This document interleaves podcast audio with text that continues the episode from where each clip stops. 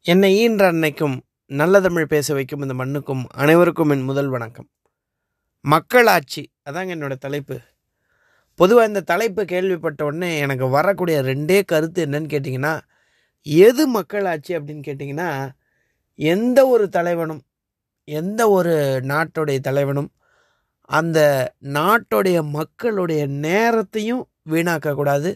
அந்த நாட்டு மக்களுடைய பணத்தையும் வீணாக்கக்கூடாது.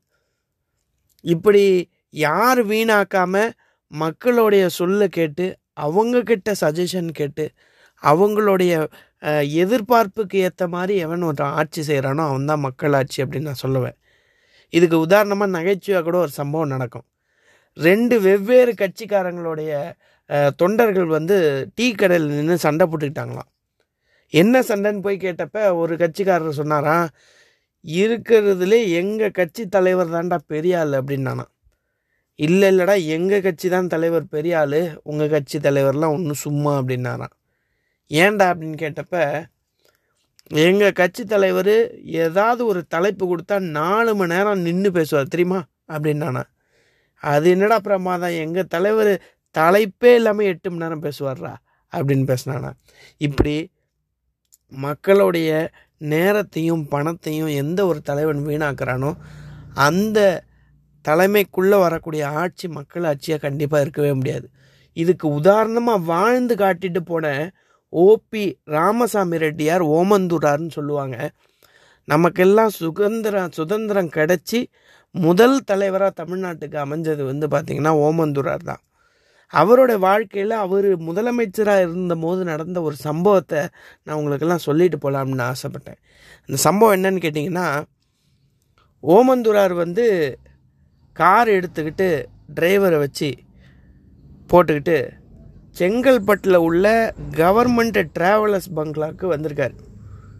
அந்த பங்களாக்கு வந்துட்டு அந்த ட்ராவலர்ஸ் பங்களாவில் ஒருத்தரை பார்த்துட்டு பேசிட்டு ஒரு ஒரு மணி நேரம் கழித்து திரும்ப கிளம்பி சென்னைக்கு போயிட்டார்.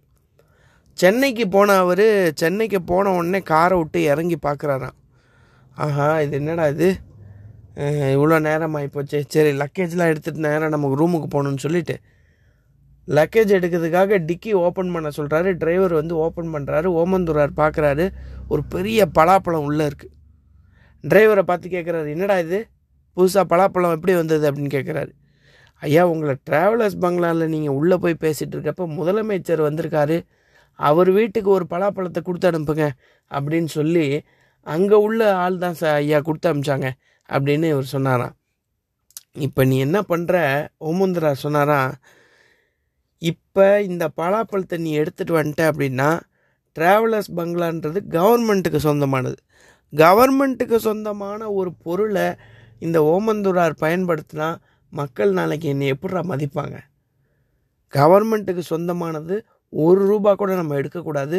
ஒழுங்கு மரியாதையாக அந்த பலாப்பழத்தை எடுத்துகிட்டு போய் காரில் கிடையாது பஸ் ஏறி எடுத்துகிட்டு போய் ட்ராவலர்ஸ் பங்களாவில் கொடுத்துட்டு கொடுத்துட்டேன்னு சொல்லி ரசீது வாங்கினா தான் உனக்கு அடுத்த நாள் வேலை அப்படின்னு சொன்னாராம்.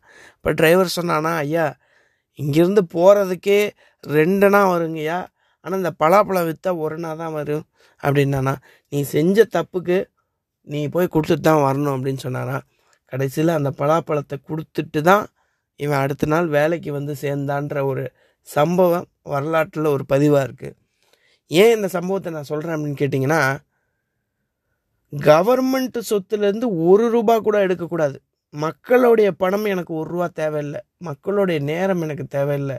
அவங்களுக்காக ஒரு வேலைக்காரனாக தான் நான் இந்த முதலமைச்சர் சீட்டில் இருக்கேன் அப்படின்னு சொல்லி வாழ்ந்து காட்டிட்டு போன அந்த ஓமந்தூரார் ஒருவர் தான் மக்களாட்சி அப்படின்னா என்னன்றதை எடுத்துக்காட்டாக வாழ்ந்துட்டு போன அவர் தான்.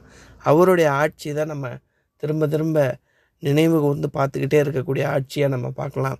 இப்படி மக்களாட்சி செய்து மக்களை ரொம்ப பாதுகாப்பாக பார்த்துக்கிட்டு எத்தனையோ தலைவர்கள் வாழ்ந்த இந்த தமிழ்நாட்டில் நாமளும் இருக்கோம் அப்படின்ற ஒரு பெருமிதத்தோடு இந்த வாய்ப்பை தந்த அனைவருக்கும் நன்றி சொல்லி விடைபெறுகிறேன். நன்றி வணக்கம்.